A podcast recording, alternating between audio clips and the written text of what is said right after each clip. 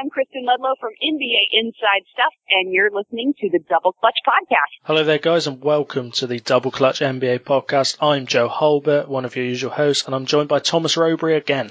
Hello again, Joe. This one is a bit of, we haven't really got a big deal of structure to this podcast for today, but we, we've got a lot we can sort of get through. So we're going to talk about the, uh, the 76ers GM situation because obviously Jerry Colangelo came in in the week so that changes things up there.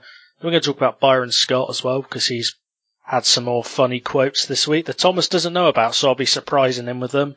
And then we're just going to look at the Sacramento Kings as well very quickly, and we'll finish by looking at free agency, not all of them obviously. Uh, free agents that joined new teams this summer, we'll analyse them, how they've done, how the team's done with them, and stuff like that. So Philadelphia 76ers. Thomas just told me he got into a lovely heated argument with a Sixers fan. But what were your immediate thoughts when you saw that news? I thought instantly that time is running up Sam Hinkie and the Sixers clearly don't trust the process themselves, so they brought in somebody to make it right. Yeah, I, that's exactly what I thought as well. I don't have an issue with being bad, even for as long as they've been. The thing I don't get is one, the the tactic of just taking the best player available is really silly, in my opinion. Um, I think they kind of got screwed this year. Russell was their guy, but the Lakers for some reason took him so they could bench him. Um, but the, the Michael Carter Williams thing is someone I personally don't think he's a very good NBA player, but the one that actually puzzled me most was KJ McDaniels. I mean, he was a serviceable guard. He was on a a very, very friendly contract. I think he was on like two million over three years or something like that. And they just binned him for a second rounder. It's, I just don't understand it. And they, they take on Carl Landry's terrible contract. I don't really get what they were doing. And I'm, I'm kind of glad that that is the end of Hinkie because it's just embarrassing to see them lose every week. It is. And like, you're a fan of a professional sports team. You pay your hard earned money to go and watch them play, and you're going to watch a team lose by, what, 20 plus points a night? What's Mm-hmm. the point? Well, they got, they lost to the Spurs reserves last night. Um, That doesn't surprise me. The Spurs reserves are NBA players. The Sixers are not. Yeah, exactly. But it's just, yeah, what would have happened? I think he rested Leonard, Duncan, and Ginobili. What would have happened if they were playing? It's just, That would have been so bad. it would have been a massacre. It's just, I'm not saying that, that because they lost the Spurs, that means the process didn't work, but even, even if they do get Ben Simmons, let's say, where's your floor spacing coming from in a front court of Ben Simmons, Jahlil Okafor, and Nerlens Noel? Where's your floor spacing? Like, I don't even think that would even work. It wouldn't. They need a guard. That's what they need to do. Go get Jaylen Brown, Jamal Murray. You, cannot take Ben Simmons, even if he's there. That's not your biggest need right now because you're getting Saric. You've got Okafor. You've got Noel. Go get a guard. I think I think they would take Simmons, but I think if they do that, they'd have to move Noel. I think. Noel or Saric, one of the two. I think they would go with Noel, but, but either way, you know, obviously we can't just talk about what ifs, but the, the process to me has just been, I'm not going to say a disaster because they were going to be bad anyway, but it's just not worked. What I find interesting about this move is that it seems to have been forced on them by Adam Silver. Yes. because apparently the other 29 NBA owners and GMs lobbied him and said what they were doing is basically ridiculous. They were very, I think they were just about reaching the cap floor. hmm And so it got to a point where they were just disrespecting the NBA and the other teams. And I know agents had a problem with it, complaining that basically they ruled themselves out of every free agency. So that was one less potential destination for their clients. So I, I'm glad the NBA and Adam Silver stepped up and put the pressure on them and said, look, you've got to start running like a professional sports team, basically. Yeah, I'm I'm kind of with you there. It's just there's nothing wrong with being bad, and there's nothing wrong with even tanking. I'm I'm not a big um, advocate of it, but I don't think there's anything wrong with it. But to just get decent players and then and then flip them for a second rounder, it's absolutely insulting to the fans. And I, it's it's kind of sad that all the Sixers fans I know, I know about four or five, I think, and they're all just saying, "Oh, I trust the process," but it's almost like they're just brainwashed by Sam Hinkie. It's ridiculous. Well, in the past two seasons, they've gone 38 and 148. that says a, that just says everything, doesn't it? Yeah, I mean, you can't just fight that. And that, like they started this season one and 21. I Hinkie is a genius because he got a whole city to buy into this stupid philosophy for free going on four years. I just, I'm glad it's finally coming to an end because I don't think Colangelo's going to take this crap. no, um, I don't know. What is Colangelo like as a GM? I mean, is he good? Is he going to change Well, a lot? he, he owned the Phoenix Suns and was the owner for their turnaround and success. He basically made them good, and then he went. He took over a role for the um, Team USA basketball. Obviously, it's not hard to make Team USA basketball good, but he's been basically the main guy for Team USA basketball for a long time. So he knows what it's like to be around winners hmm and it's just something that they need. He's not going to make stupid trades. He's not going to find a young player, go, oh, he's good, let's move him. So he's not going to be a GM. He's 76 years old now. He lives in Phoenix, but he's an advisor that they need. He's a respected guy around the NBA, and he's the perfect guy to hire their next GM, which will be this summer, hopefully. Yeah, you've definitely got to be hoping that. And sort of question, because I don't want to talk about the Sixers for the podcast, because quite frankly they're really boring and just lose on purpose. But do you think Hinkie will ever get another job in as a GM, or is that it for him now? The only way he does is if the the owner of whichever team hires him says you are not allowed to tank. Although I wouldn't be shocked if the Nets hired him when they fire Billy King.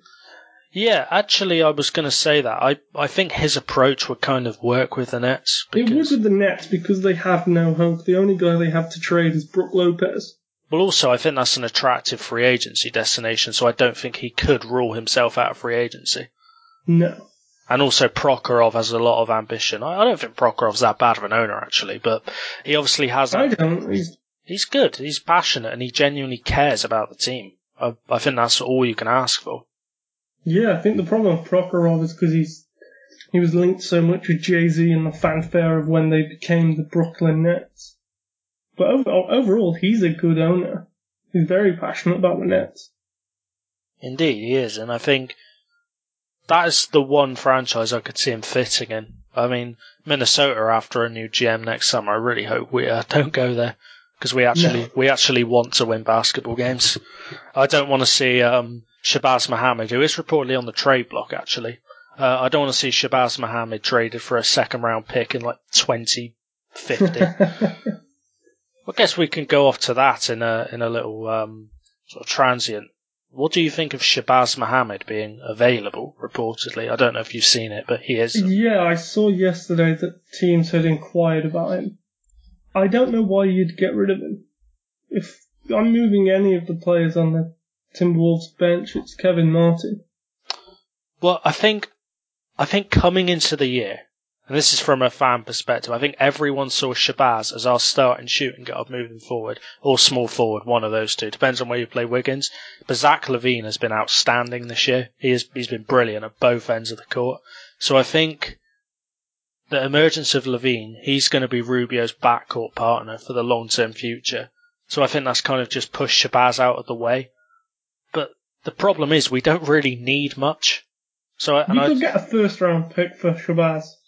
yeah, he's re- he's really good. He reminds me He a lot of James. really good. He reminds me of James. Harden. He reminds me of James Harden. He's not saying he's as good as James Harden before anyone gets a bit defensive, but he's just he loves to score. That's what he does. And he's actually a better defender than James Harden. Mind you, so, Doesn't take much. mind you, so am I. I think I'm a better NBA defender than James Harden. But yeah, Shabazz, I was kind of disappointed. But if we had to move one of our young pieces, I would say him. I would have said Gorgui Dieng about a month ago. Could you? but- I was gonna say, would you not package Shabazz and Gorgui Dieng for a better starting centre or power forward? Yeah, it'd Depends be where power you play. Towns. I think our first round pick this year is top 12 protected. We are going to collapse eventually. We're not going to be. I think we'll finish with a bottom five record. The absolute dream would be to get Scowler this year because he could. Yeah. sh- but I don't. I, I don't think that's going to happen. I think. No, I think getting um a guy I'm really high on already is a European guy called Dragan Bender. yeah, I was looking at. I was looking at him yesterday.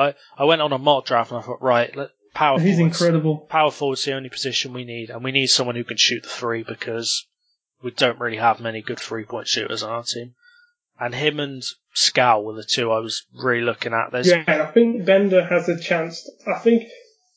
And he's gonna go quite high in mock drafts because people are gonna say, well, he's like Kristaps Porzingis, so they don't want to potentially miss on Porzingis again. Hmm. But his range for me is from say four to 10 Mhm. and Minnesota are going to be in that region. If they could get Bender, I, I, I mean, I really like their future going forward anyway. But my God, that front court is going to be amazing. It is, and that, that's that's really the final piece of the puzzle. I think people say oh, you might need a star. Wiggins and Towns will be stars. I'll tell you what, the way LaVine's going, he's not far off. He's really not. He's so good at scoring. I like the way Mark's, if it was Marc Stein put it, he said that he's the first player Minnesota have had for ages that can make bad shots. Because Yeah, he's basically turned into a poor man's Russell Westbrook, which Yes. is good as they both went to UCLA, both played as kind of off guards. They didn't really have a set position, but they've just both gone into the NBA, athletic freaks, learning their craft on the job.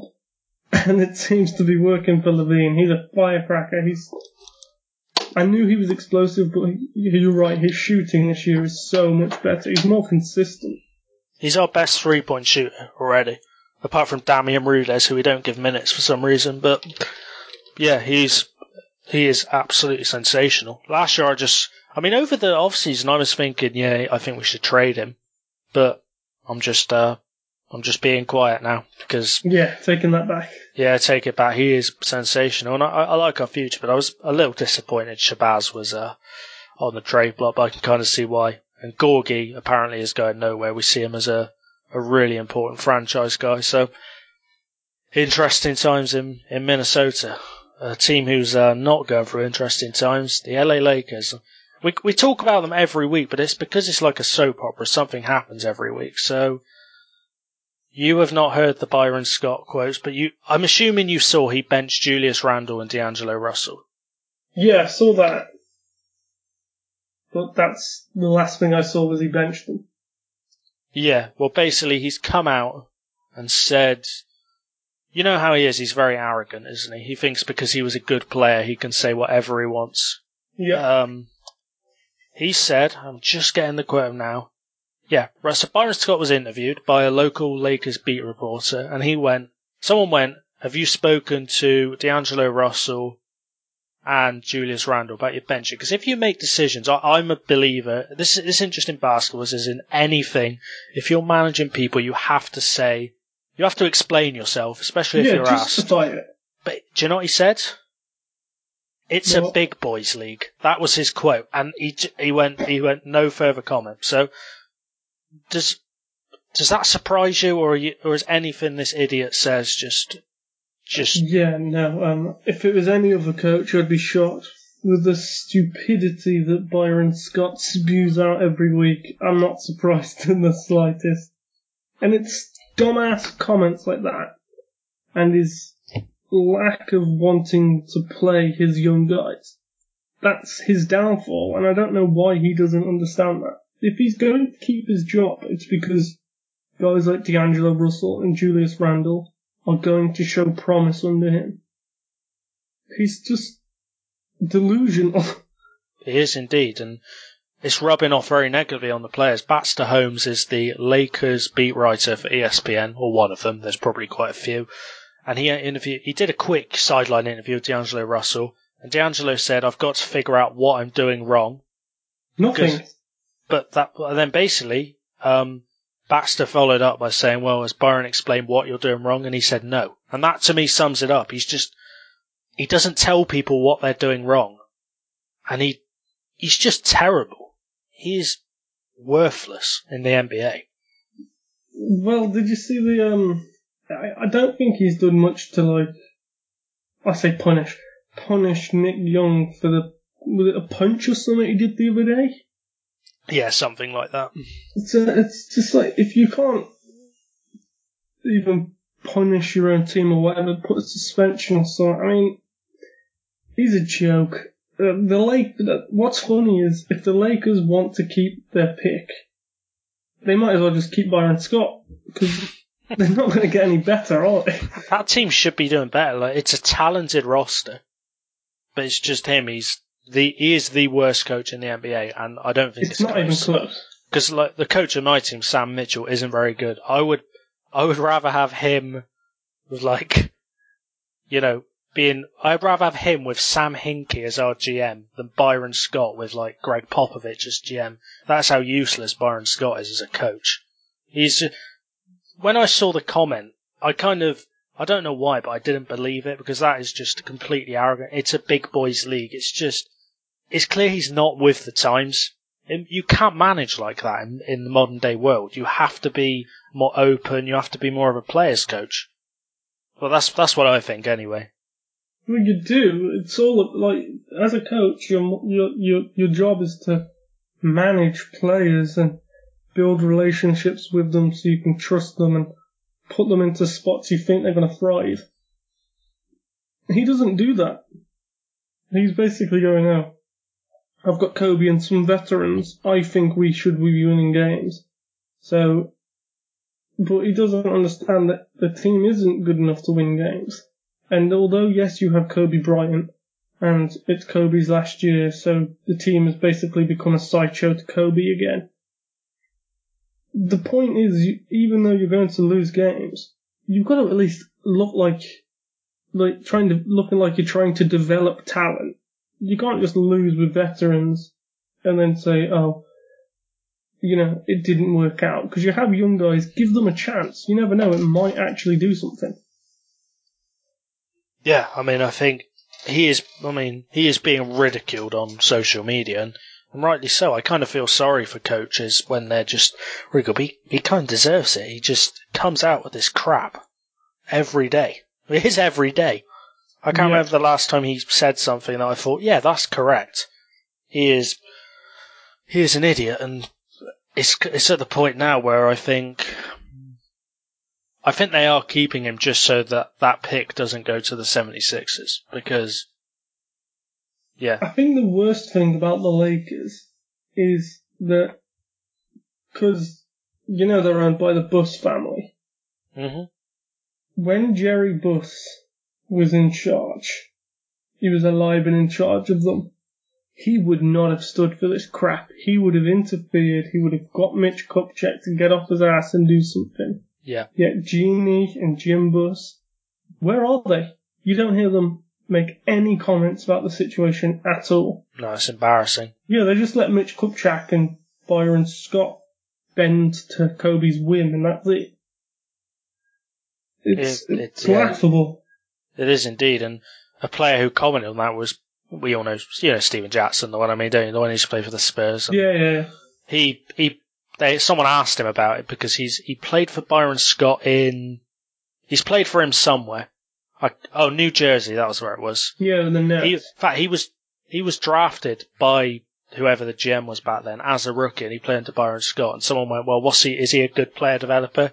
And the simple answer was no. He said the gist of it was he said Byron Scott is the last guy I would choose to learn a lesson from because hmm. he, he's a terrible man manager, and.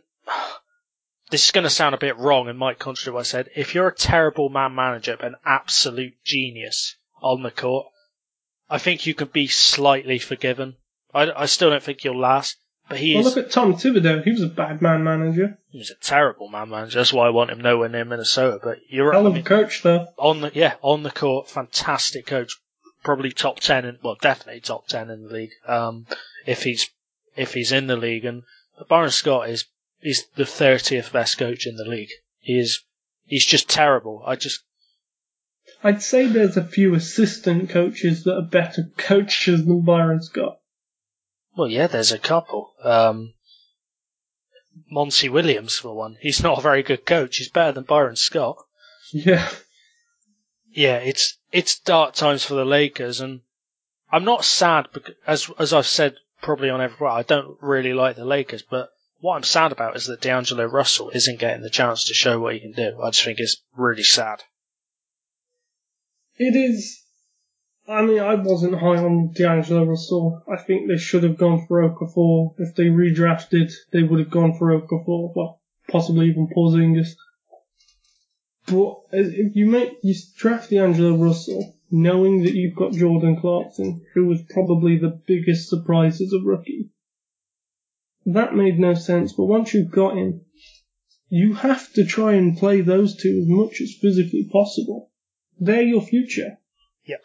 Why draft him and then just not play him? Especially with the number two pick. If it was a second round pick, fair enough, but the number two pick, you cannot wait on a number two pick. Yeah, especially, especially when you just suck as well. Yeah, I mean, I don't, I didn't buy into the D'Angelo Russell hype. He's, he talked the talk, but I don't think he's ever walked the walk. It's just, but, I don't know. If it was me, I'd play him as many minutes as humanly possible just to see if he has got it or not. You can't just give up on him already. It's 23 games into the season for some teams. It's- Correct. Yeah, I just don't know how you can give up on a dude already. I completely agree with you. I really do. And the Laker fans have just got to be hoping that that that this season ends and that crackpot is not coaching this team anymore because he is useless. But we'll move on to a coach that isn't useless, uh, George Karl. One of the best all time. Basically, that's that's how I'm going to transition into how we talk about the Sacramento Kings. So, coming into the year, I think a lot of people saw them as boom or bust, but I wouldn't say they've done either. They've not been really good. I don't think they've been terrible. What have you made of them to start the season? I think they've been pretty good. I mean, they've not been great, but as a team, they're playing, they play some pretty good basketball. And the, the one thing that has really impressed me this year is Boogie Cousins' maturity. He's putting losses on his shoulders. He's taking the blame for them. He's stepping up. And uh, I think I had them in the playoffs or just very close to it. I don't think they're that good, but for the future, they're going to be really good. Rajon Rondo, my word, is he having a good season? He is indeed. And another guy who I've been impressed by actually is Omri Caspi. When when we uh, did that infamous podcast that I forgot to record, and we were speaking about the Kings, we, me, you, and Zach were speaking about Caspi, and I just think he's done exactly what he did last year. He's a good defender. He's a three and D guy, isn't he, Omri Caspi? Yeah, he's a ridiculous three point shooter. and that's that's basically what they've done. I think their biggest issue is shooting guard. I've not been very impressed with Belinelli so far. I really liked the pickup, and McLemore is better, but I'm still not sure about him. I think they need a lockdown three point shooter next to Rajon Rondo. But obviously, Yeah, there's that's the annoying thing with Belinelli. He has shown glimpses of looking like a competent starting two guard. And then he has a couple games where you just think, was it just because of the Spurs system? Because he wasn't great before he went to San Antonio. He wasn't particularly great in San Antonio. But, I don't know, I, I wouldn't be shocked if a trade has come in this season. what for Cousins. No, for Sacramento. Just, they're gonna make a trade and get somebody in. Yeah, I, I could see that. Um, speaking of the NBA draft for the Kings, surely a need has got to be either a, I'd say a guard is their biggest need. Probably. Are there many good shooting guards available? Quite a deep draft for shooting guards this year, actually. I know Jaylen Brown is the best one. Yeah, by quite some distance. I can't think of any guys off the top of my head right now, but, uh, but uh, this year, like most years, the deepest position is wing play. So, I don't know. They will get a wing in this draft. They have to get a wing in this draft. Mm-hmm. I, I wouldn't be shocked if they move Rudy Gay come He's- season's end. he's not been great actually No, this season, and we were both saying that he was going to be a key guy, but he's been good. He's not been detrimental, but he's definitely movable. yeah. I actually I thought of one guy. It's another European guy, a guy who I was really high on last year before he bailed from the draft. Um, French player called Timothé Luau- Luwawu. God, his name's annoying. He's a wing. He's kind of in a Andrew Wiggins type mold. He's six seven. He's not a great shooter, which obviously Wiggins wasn't when he came in. That wasn't what his reputation was, but he's a pretty solid defender. If he can keep developing his shot this season, I think they've got a chance at getting him because he, he's going to be in 10 to 20 range for me. So that's a guy they could get. Yeah, that would be that's definitely one to sort of look out for. Um, Sacramento, the George Karl thing. You know, there's always talks of, of rifts out of this thing, and I, I personally don't know whether to believe them or deny them. But do you think he's going to last? Um, I don't know because I think the Boogie Cousins Rajon Rondo combination, I think that's really good. So if they keep that, I think they could afford to lose George Karl because I think that's the combination that's working. I don't think it's them two and George Karl because they're still not winning many games, but the Rondo Cousins connection's pretty evident. So Yeah. I, I, I wouldn't say that he's going to last the whole season. It's the Kings. The only thing I'd say is I think this connection's looking good because of Karl's up tempo system. So if they were to replace him, I think they'd have to bring in someone of similar style in a way. They wouldn't want to go and get someone like Mark Jackson, who runs the slowest offense of all time. I, I mean, I've joked about it on a couple of podcasts, but in terms of a place where Luke Walton could go, because I'd imagine he'd run a similar offense to what they have in Golden State. If anybody's going to give him a shot as his first proper head coaching gig, it's going to be Vivek. Hmm. because he, he likes taking risks. I think this could be an actual destination where it could work. Yeah, Because he, he's going to let Rondo run his offense. I would. I, based on this season, I'd trust Rondo running my offense. yeah. And then Cousins can shoot threes now, which is just weird. Yeah, and I mean they're going to have some room in, like in the uh, free agency. They have a chance of getting Harrison Barnes, who obviously knows the system. Even if they stick with George Karl, I couldn't think of a guy more perfect for a George Karl system than Harrison Barnes. He Yeah, I mean, I was looking at the other day. I was looking at potential free agents and possible destinations. Barnes to the Kings was one I had like top three destinations for him. I think it makes so much sense. Yep, he's he'd be really good there. Um, DeMarcus Cousins has got to be the attraction, though, hasn't he? I mean, if you if you're trying to recruit, that's the guy you're recruiting with. Yeah, you got a pretty good sales pitch. Come and play with the best center in the NBA. It's pretty good sales pitch. I'd I'd go because you know he's gonna create mayhem in the paint, hmm. and you're gonna have a wide open shot at some stage.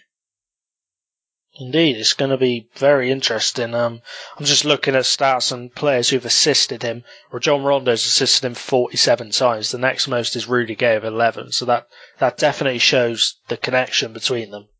yeah. I mean, Rondo is 11 assists per game this season.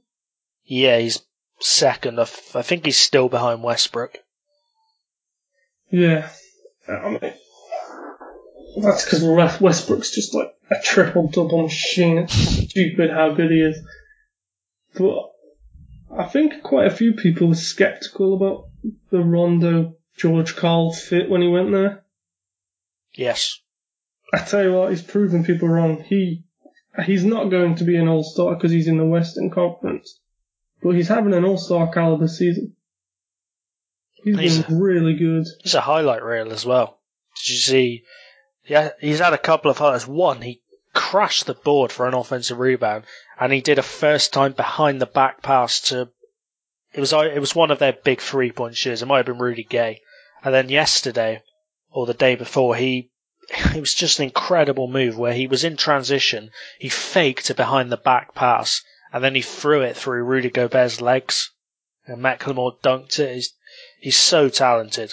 I really hope he gets back to his best because he was back when I sort of really started getting into basketball in 2011. He was the best point guard in the NBA. He was, and like a lot of people hate, like they didn't hate him, but they downplayed his play in Boston because he had Ray Allen, Paul Pierce, and Kevin Garnett in front of him. So it's easy to look great when you've just got to distribute the ball. But even without them, without them, he was a triple double machine. And this season it's just continuing. He's got four already. And it looks like he's back to his best. I read a comment from um, Rick Carlisle that said, yes, it didn't work in Dallas, but Rajon's still a very good player. And, you know, it was just a situation where it wasn't going to work. The fact that Carlisle still respects him as a player and still rates him highly says a lot because that was a horrible situation. It was indeed. It was one of the worst I've seen, to be honest. But interesting to sort of see where this Kings team go. I ask you whenever we talk about teams like this, do you think they'll make the playoffs or do you think they'll fall just short? They're gonna come just short, but they're making they're taking the right steps. Yeah, they are. I would completely agree with that. I, I really hope it works out for Carl because he's my he's one of my favourite coaches, and it'll be interesting to sort of see how this. Yeah, I've got a soft spot for him. Well, yeah, he probably the best coach the team's ever had, isn't he? Yeah, without doubt. That 57 win season was magical. It was indeed. Yeah, great coach, and I hope things turn around because Sacramento have been unlucky ever since I started watching them. Which, but yeah, we're, so what we're going to discuss now is um, we're obviously trying to freshen up. We don't just want to talk about teams, so we're going to look at at free agents who have who moved in the summer, and we're just going to discuss their their fit. And me and Thomas don't know who each other are going to talk about, so it kind of puts us on the spot a bit. And see, so the guy I'm going to discuss, DeMarre Carroll. Um, that was a that was a pickup I didn't like, but I think he's been really good. Um, do you think he's one of the missing pieces? And they've been a lot better this year than they were last year. And do you think he's the reason for that? no. I, I, I, Oh, he's been really good, but Kyle Lowry is the reason the Raptors have been so good. The counter argument I saw to that was Lowry struggled at the at last year because he had no defender behind him, whereas DeMarre Carroll's probably a top ten perimeter defender. Do you think that's made any impact? It's, it's certainly going to put less strain on that. Oh yeah, without doubt. It's just I think I think it's a combination of the two. Low, uh, Lowry gives them this offensive burst that they've not had since what, last two three years when uh, what's his name DeMar DeRozan had an All Star type year Hmm. because he's he's disappeared. But you're right. You've got DeMarre Carroll who brings this ridiculously good defense. He like smothers you when you've got the ball, and then you've got Lowry playing as good as he is. The combination of the two it, it's working effectively. My issue with the Carroll signing was um, the money he got, he looks like he's worth it now. Yeah, that definitely proved a lot. I mean, I didn't see many people say that's a brilliant contract. A lot said it was a good signing, but they Yeah, they thought the signing was good, the money was ridiculous. Yeah, and I, I kind of agreed with that, but he's proving he's worth it. And I think the the issue I had was I thought he was just a system guy in Toronto, sorry, in Atlanta, in that Budenholzer Popovich system. But Toronto signed another one of them in Cory Joseph. We're not going to talk about it, but I'm just saying that maybe considering Dwane Casey isn't a very good coach, I think he's done a good job adapting these sorts of system players into his system if he's got one. Uh, I don't know if he does. But yeah, he's been a really good signing. He's he's improved their backcourt as well. I think also they can run sort of a three guard set with Carroll, and that helps because DeMar DeRozan can't shoot the three. So if you've got Carroll spacing the floor, it gives DeRozan more room to maneuver at sort of mid range, which is definitely his best area. Yeah, I agree. DeMar DeRozan, he can attack the basket like nobody. Uh, uh, the the free, the um free guard combination you're on about. I watched the um Raptors Warriors game the other day.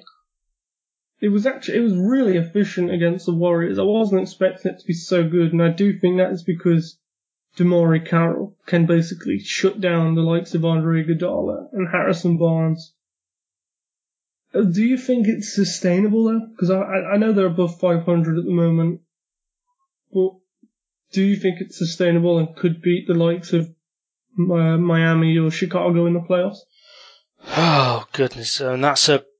I think they would struggle against a very offensive team. I don't think they'd struggle against Miami. Personally, I think Miami's Miami's offense is a bit slow, a bit languid, and Chris Bosh isn't helping that. He's not having a very good year. I, I, it genuinely to me depends on matchups. But this way, I know the Wizards have been rubbish this year, but if if that matchup happened again, I think the Wizards would beat them. I just think they're too fast for them, and sort of too too active on the defensive ends. I don't know what you think about that. No, yeah, that makes sense. I, I, my, I, yeah, I agree. They could probably take Miami. I think that's they'll probably take Washington. I think they um, I I think they they might legitimately be the second best team in the Eastern Conference, which I wasn't expecting to say. Yeah, because I, I agree with that because I think uh, Indiana are going to drop off. First yeah, of all, without doubt. I mean, Paul Jo- Paul George George. and nobody else. Paul George is my f- one of my favourite players, but those numbers for me they might be sustainable, but I don't think CJ Miles averaging like 18 points a game is sustainable. Oh, did you hear? I mean, this is funny. Slightly off topic, but when the Warriors played the Pacers, I know you said you didn't watch it. They had the um like the away commentary crew because Golden State were away. At one stage, one of the commentators turned around and said, "You see, when Steph Curry hits that shot, he looks just like C.J. Miles." It's like, really, you're comparing Steph Curry to C.J. Miles? Don't do that. That's just stupid. He's having a he's having a sort of I guess it is a breakout year, isn't it, for CJ Miles? It is, yeah. He's a pretty good three point shooter. and that's what you need in small. But I, I personally don't think that's sustainable. They are. Um, I saw a graph the other day, which is they are making the most contested mid-range shots. That's not sustainable. They're- No chance. Paul George is very good, but beyond that, I'm not sure if they've got a lot. I like George Hill, but is his play sustainable? I'm intrigued to see how well they play when Miles Turner. Yes, when he's back. Yeah, I, I, I, I like Mahinmi as a sort of a small ball centre for about 15 to 25 minutes, but not as a starter. I don't think. No, that's where you need Turner to start and Mahinmi to take some, like to play well 'cause he's on the bench. Mahinmi is a good. He crashes the boards, and he's actually a good passer, so he can get the rebound and fling it out to the three point line. So that's that's obviously an option for them, but I just don't think they're sustainable. Which is basically to not go too far. That's why I think Toronto are the second best team in the East at the moment. I've I've not been impressed with Chicago whenever I've watched them. I'm not sure it's on Fred Hoiberg that because guys like Mirotic, Mirotic is the guy I tipped I tipped to have most improved player, but he's been pretty poor. Pau Gasol, he looks he looks finished in honesty as a top tier NBA player. So and then Miami, same. They're slow, they're languished, but they play good defense. So Toronto for me are the I'd say they're the most balanced team of those lot. Is maybe what I'm trying to get at. Yeah, I think that that's probably the best way to describe it. On their day, if Miami and Chicago played to their full, they beat Toronto.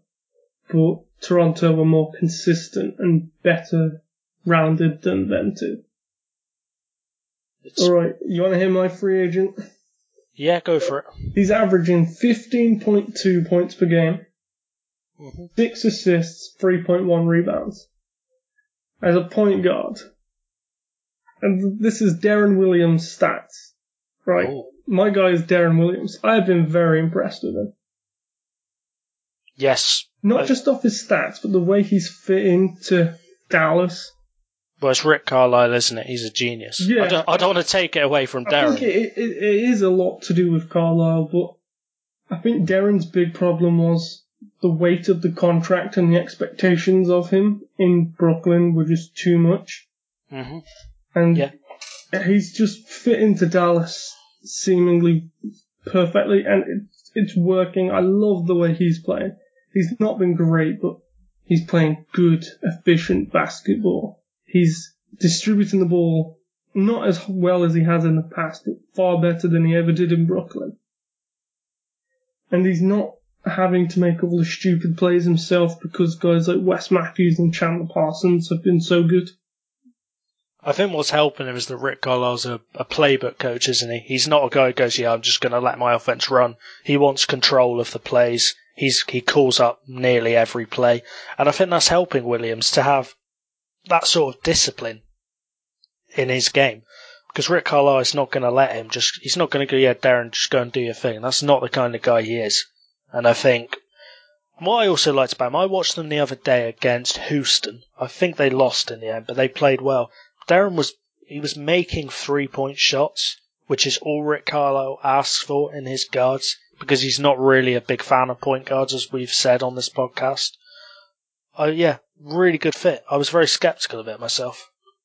Yeah, I mean, I thought it'd be okay. I didn't think it'd be as good as it has been just because of how bad he was in Brooklyn. But it's it's been a pleasant surprise, and Dallas in general have been a pleasant surprise. They have. I tipped them to make the playoffs, but even I didn't think they'd do this well. They're they're Yeah. thirteen and nine, I think. Uh, yeah, I believe so. It's around there. It's around there, I think. Might be twelve and nine. I, I just think hats off to Deron Williams. He's proven a point. He came out this week and said that people thought he was the problem in Brooklyn. It's pretty obvious he wasn't. Pretty obvious that the problem was lack of talent around certain players and lack of talent in front office positions. But if you, I, I listen to what Kevin Garnett says because I find him probably the most honest guy in the league. And Garnett has not blamed Deron, he's not blamed Joe Johnson. He's just said there's a complete lack of structure in place in that franchise. There's no, there's no sort of what's the word? Well, structures again. That word to to overwatch practice and stuff. He just said it's such an unprofessional place that franchise. And I I don't think you can blame that on Deron Williams. No, Personally. you can't. He deserved the contract he got. He was incredible for Utah. He was at MVP level, wasn't he? Yeah, him and Chris Paul. It was those two and everybody else. So, I don't know. I don't think you just lose that. Obviously, injuries were a factor. But, the, just the, the Brooklyn situation was a mess. Deron was always going to regress. And now he's in a situation where he's just, he's just a piece, but he's a very good piece. Yeah, and that's what Dallas needed when they missed out on DeAndre. They need. God, could you imagine if they got DeAndre as well? Well, I mean, do you know what? We're going to talk about DeAndre next because I'm, I'm. We we discussed him the other day somewhere. I think it was on Twitter. So that that's who I'll I'll mention next. But staying on Deron quickly, do you think he he will keep up these numbers? I don't see any reason why not. I do. I think betw- out of him and other free agent point, I think his stats are the most sustainable because they're not great, but they fit into the, his role fits into the system, and he's not asked to do too much. That's that's exactly what I go with, and also he's not the primary ball handler all the time because Matthews and Parsons can bring it up. Yeah, And they've got they've got a lot of bench guards as well. They've got Devin Harris. They've got Ray Ray Felton's been good. I don't know why. I don't know how, but he's been good. yeah, he has. Which I think the last time he was good was that one year in New York, and then he just fell off the table. He was awful. He ended up in Portland, didn't he, in the Melo trade? Oh And then, god, yeah. and then after that, yeah, crashed and burned. Another guy who has, in my opinion, crashed and burned, at least for the opening 20 games. DeAndre should have gone to Dallas, shouldn't he? He should. And he's been awful. Yeah, this again, it's not all his fault. I think Doc Rivers has really put in players the other than Byron Scott. He's been one of the worst NBA coaches this year. Because right, it's it's a mini rant I'm going to go on here. People are saying, "Oh, is he put together that terrible bench?" That bench should be doing better. There's a lot of talent on that bench, or at least there's a lot of serviceable parts on that bench. I don't think you can you can sort of blame them. Doc is a coach. He thinks he's a top two coach. He's said before he's only Pop is better than him. He's got to show it, in my opinion, with this bench and with DeAndre. They've not been good enough this year. Well, if you go back to the summer when they signed Paul Pierce, Lance Stephenson, Josh Smith, people were hailing it as one of the best benches in the NBA, and that their bench had the biggest turnaround of any unit in the NBA. So, why people are just accepting that it's an awful bench now, and it's Doc's fault for construction constructing this awful bench. It's not an awful bench. The talent is there. They're just not being used right. Now, I do think some guys like Jamal Crawford are having really bad years. But if that's the team you've got, it's on Doc to get the best out of those players. Yeah, It's nobody else's job. The biggest issue I've got of him is he does a platoon swap. Yeah, I hate that. I, it's good if you, if like the Spurs could do it, but we could do it, and we do do it, and we do it well. Our bench is top scoring in the NBA, but it, they haven't got, in my opinion, a very good pr- uh, secondary ball handler. Austin Rivers is terrible, and I think that's affecting the starters because they're being strained. And maybe this going back to DeAndre because obviously I don't want to go off on too much of a tangent, but I would argue that he's being he's just in a bad situation now. Yeah, basically the the Clippers know he's not going anywhere. He had his one chance to leave, changed his mind, and they're obviously using him exactly the same ways they've used him since they drafted him, or however they got him. I think at the draft. It's, it's like I don't know. I think he's in a situation where DeAndre basically needs to get out of Los Angeles, and they could get a few pieces back, like a backup point guard who isn't Austin Rivers.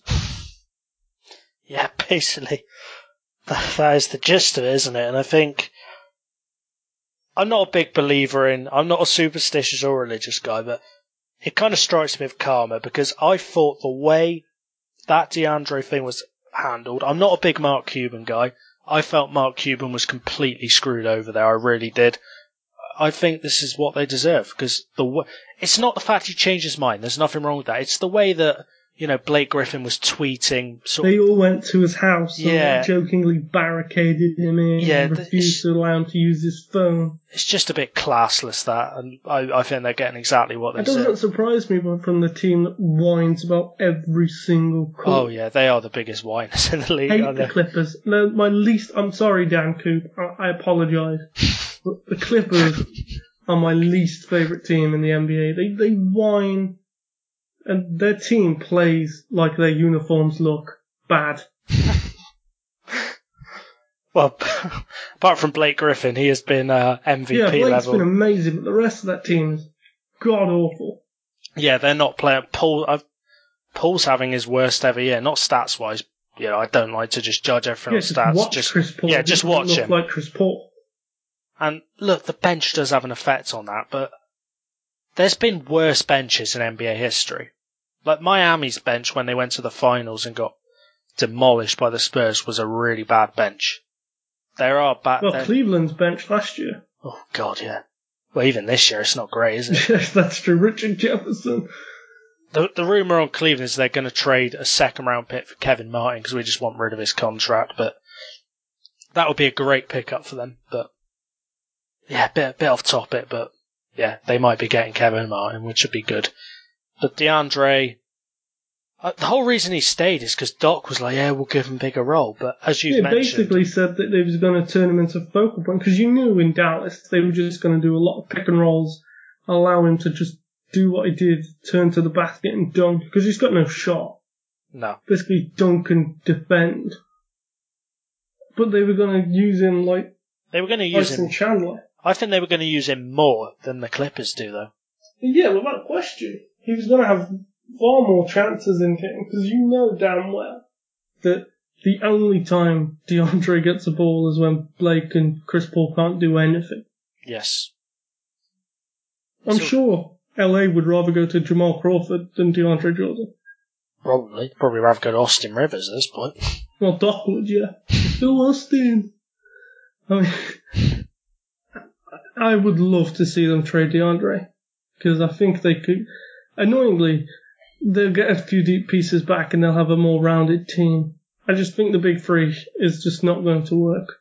No, and there's nothing wrong with big two. You can still win with a big two, I think. And there's a yeah, lot. There's a lot of teams who would take him as well. A lot, yeah.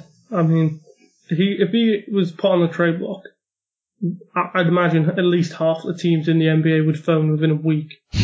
Basically, yeah.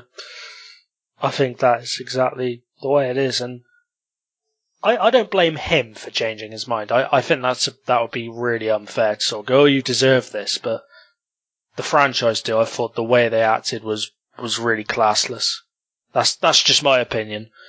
Um, but yeah, not been a he's not been great this season. So it's I don't think it's one of the biggest busts of the off season. I think that would be ridiculous. He's still blocking shots and um and grabbing boards, but certainly he's not been great. That is for sure. Yeah, I think just expectations were elevated after beating the Spurs. And I know they crashed out against the Rockets, but expectations were that they were going to be the team to stop the Warriors. And if they play the Warriors tomorrow, they're getting destroyed. Oh god, yeah. So I, I don't know. I just I'm happy that a team as classless as the Clippers are, su- are playing so badly. I'm I am with you there. We'll uh we'll move on. Have you got another free agent for me? Oh, I, I've a couple guys spring to mind. I think one of my favourite guys to watch this season it has been um, Jason Smith in Orlando. Mm-hmm. Yeah, I like Jason Smith. He's been. I know a couple of Magic fans who have called him the Magic Killer before. Because he always used to have his best games against Orlando, but he's been consistent and he's given them a bit of versatility when Vucevic isn't on the court. I think Orlando overall have been really good to watch. They have Scott Skiles done a great job, and Jason Smith is the m- the more underrated guy on that team. He can rebound. He's a good defender, but the thing I like about him, because obviously you've got to score the ball, he can score. He's a decent shooter, yeah. He's a good jump shooter, Jason Smith. He he really offers you that. I'm just going to get up his jump shooting stats quickly, but he's The thing is, he wasn't awful in New York. no. He was one of their only players who wasn't an embarrassment to basketball, wasn't he? Yeah, he was. Uh, which doesn't say much because a lot of that team was so bad. I like the way he's fit in. Uh, He just, thing is that you like with Jason Smith is he knows his role and he just plays it. You never hear him bitch about wanting more minutes. And I think guys like him and Channing Frye are going to help the Magic, young Magic players develop so much. Definitely. Channing Frye's got great range, hasn't he? And I would yeah, imagine Channing Frye's incredible. I would imagine he's the kind of guy who has been working with oh, what's his name, Aaron Gordon. Because Aaron Gordon, I we spoke about him last week. I'm not a big fan. He can't really sh- shoot, but when I watched them beat my Timberwolves the other day, he knocked down a couple of threes. And I, I don't think he's at the point anymore where he is a liability offensively. If he's in the corner, I would trust him to knock down about 30% of them. And I think for a guy with that defense, that's all you can ask for. Yeah. I just saw a stat from about Jason Smith. Opponents guarded by Smith are shooting 38.2% on shot attempts less than 10 feet from the basket. That's, re- that's really good. That's ridiculously good. Another good stat. He's shooting 50% from jump shots. That's really Oh. good as well. yeah. oh, yeah. So the average for um, less than 10 feet from basket is 53.4%. So he's like 14.2% underneath that. Yeah, yeah. I mean, that's ridiculous defensive numbers. Absolutely. Um, there's So he makes up for Vucevic's lack of defense.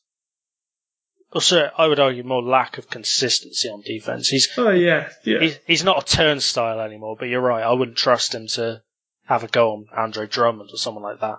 Oh god, no.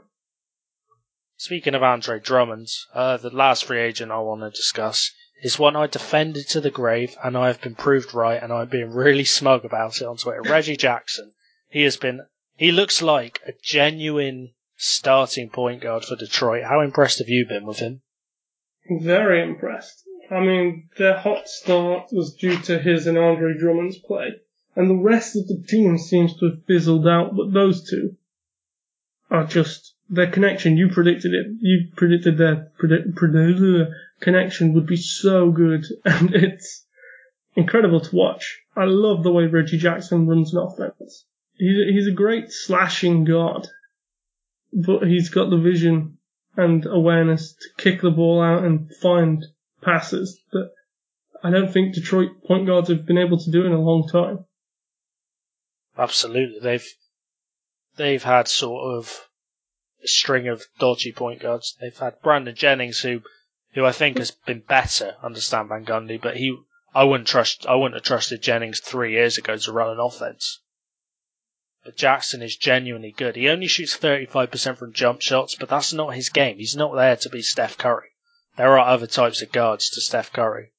Reggie Jackson is basically J- Jameer Nelson if he was taller and faster, basically. hmm He's just a more a modern version of Jameer Nelson, and we know that type of player suits Stan Van Gundy's offense so well.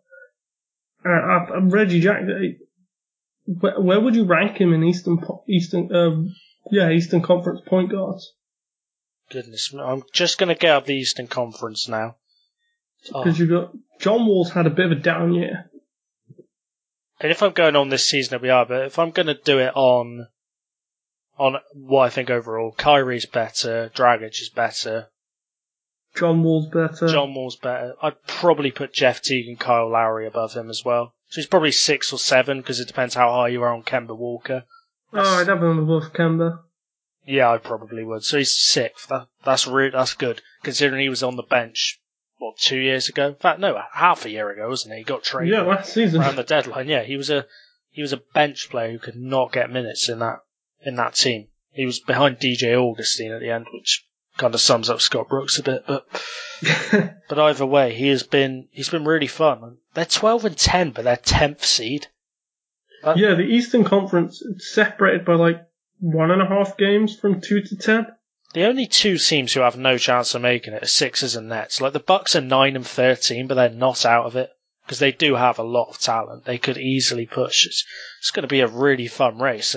I'd only say the Cavs and the Heat are guaranteed to get in there because I've not seen anything from the Bulls where I'd put them in that category of definitely making the playoffs. It's it's going to be a really exciting end to the season, isn't it? It is. Uh, it's weird that the Eastern Conference is the better conference. Well, yeah, the Warriors are ruining the other one. Well, that's true. The Warriors are ruining it. The piss poor Clippers and Rockets. Apologies about swear word, Matt. Uh, I, I just never thought the Eastern. I thought the Eastern Conference would be better, but my days, it's so competitive, and there's so many good games as well. Most of the games I watch now are Eastern Conference. I don't Yeah, really they're really good. I don't much watch much of the West actually. I've only I only really watch Minnesota.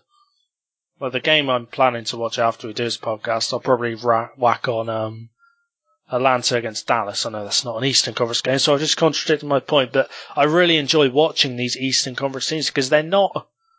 Then they don't just blow teams out, but they're always really competitive. They just they know how to get results. The game I'm watching tonight is um, well, gonna watch as much as I can after this. Is the Bulls and Celtics game, Mhm. and then I don't know. I might watch uh, Pistons Grizzlies because I like watching the Grizzlies. Oh dear. I do. I watched a lot of them me. recently. I watched a lot of them recently because I'm working on this long article for Read Basketball about the overreaction to uh, the Grizzlies poor start, and they're so good. They, I mean, statistics. I think the stats actually indicate that they should have won seven games so far this season, and yet they're above 500. Yeah, that's that's work. Grind out wins. It's what they do. I, I wouldn't say I enjoy them, as I've said, but I, I definitely admire them and the way they play. I just like teams that know how to win, and you cannot say that they don't know how to do that. They, To be fair, it's mainly Mike Conley. I think he's amazing. well, I love Mike Conley. He's in my fantasy team, so I got to. Yeah, he's been great, and I just, I just want to sign some damn shooters.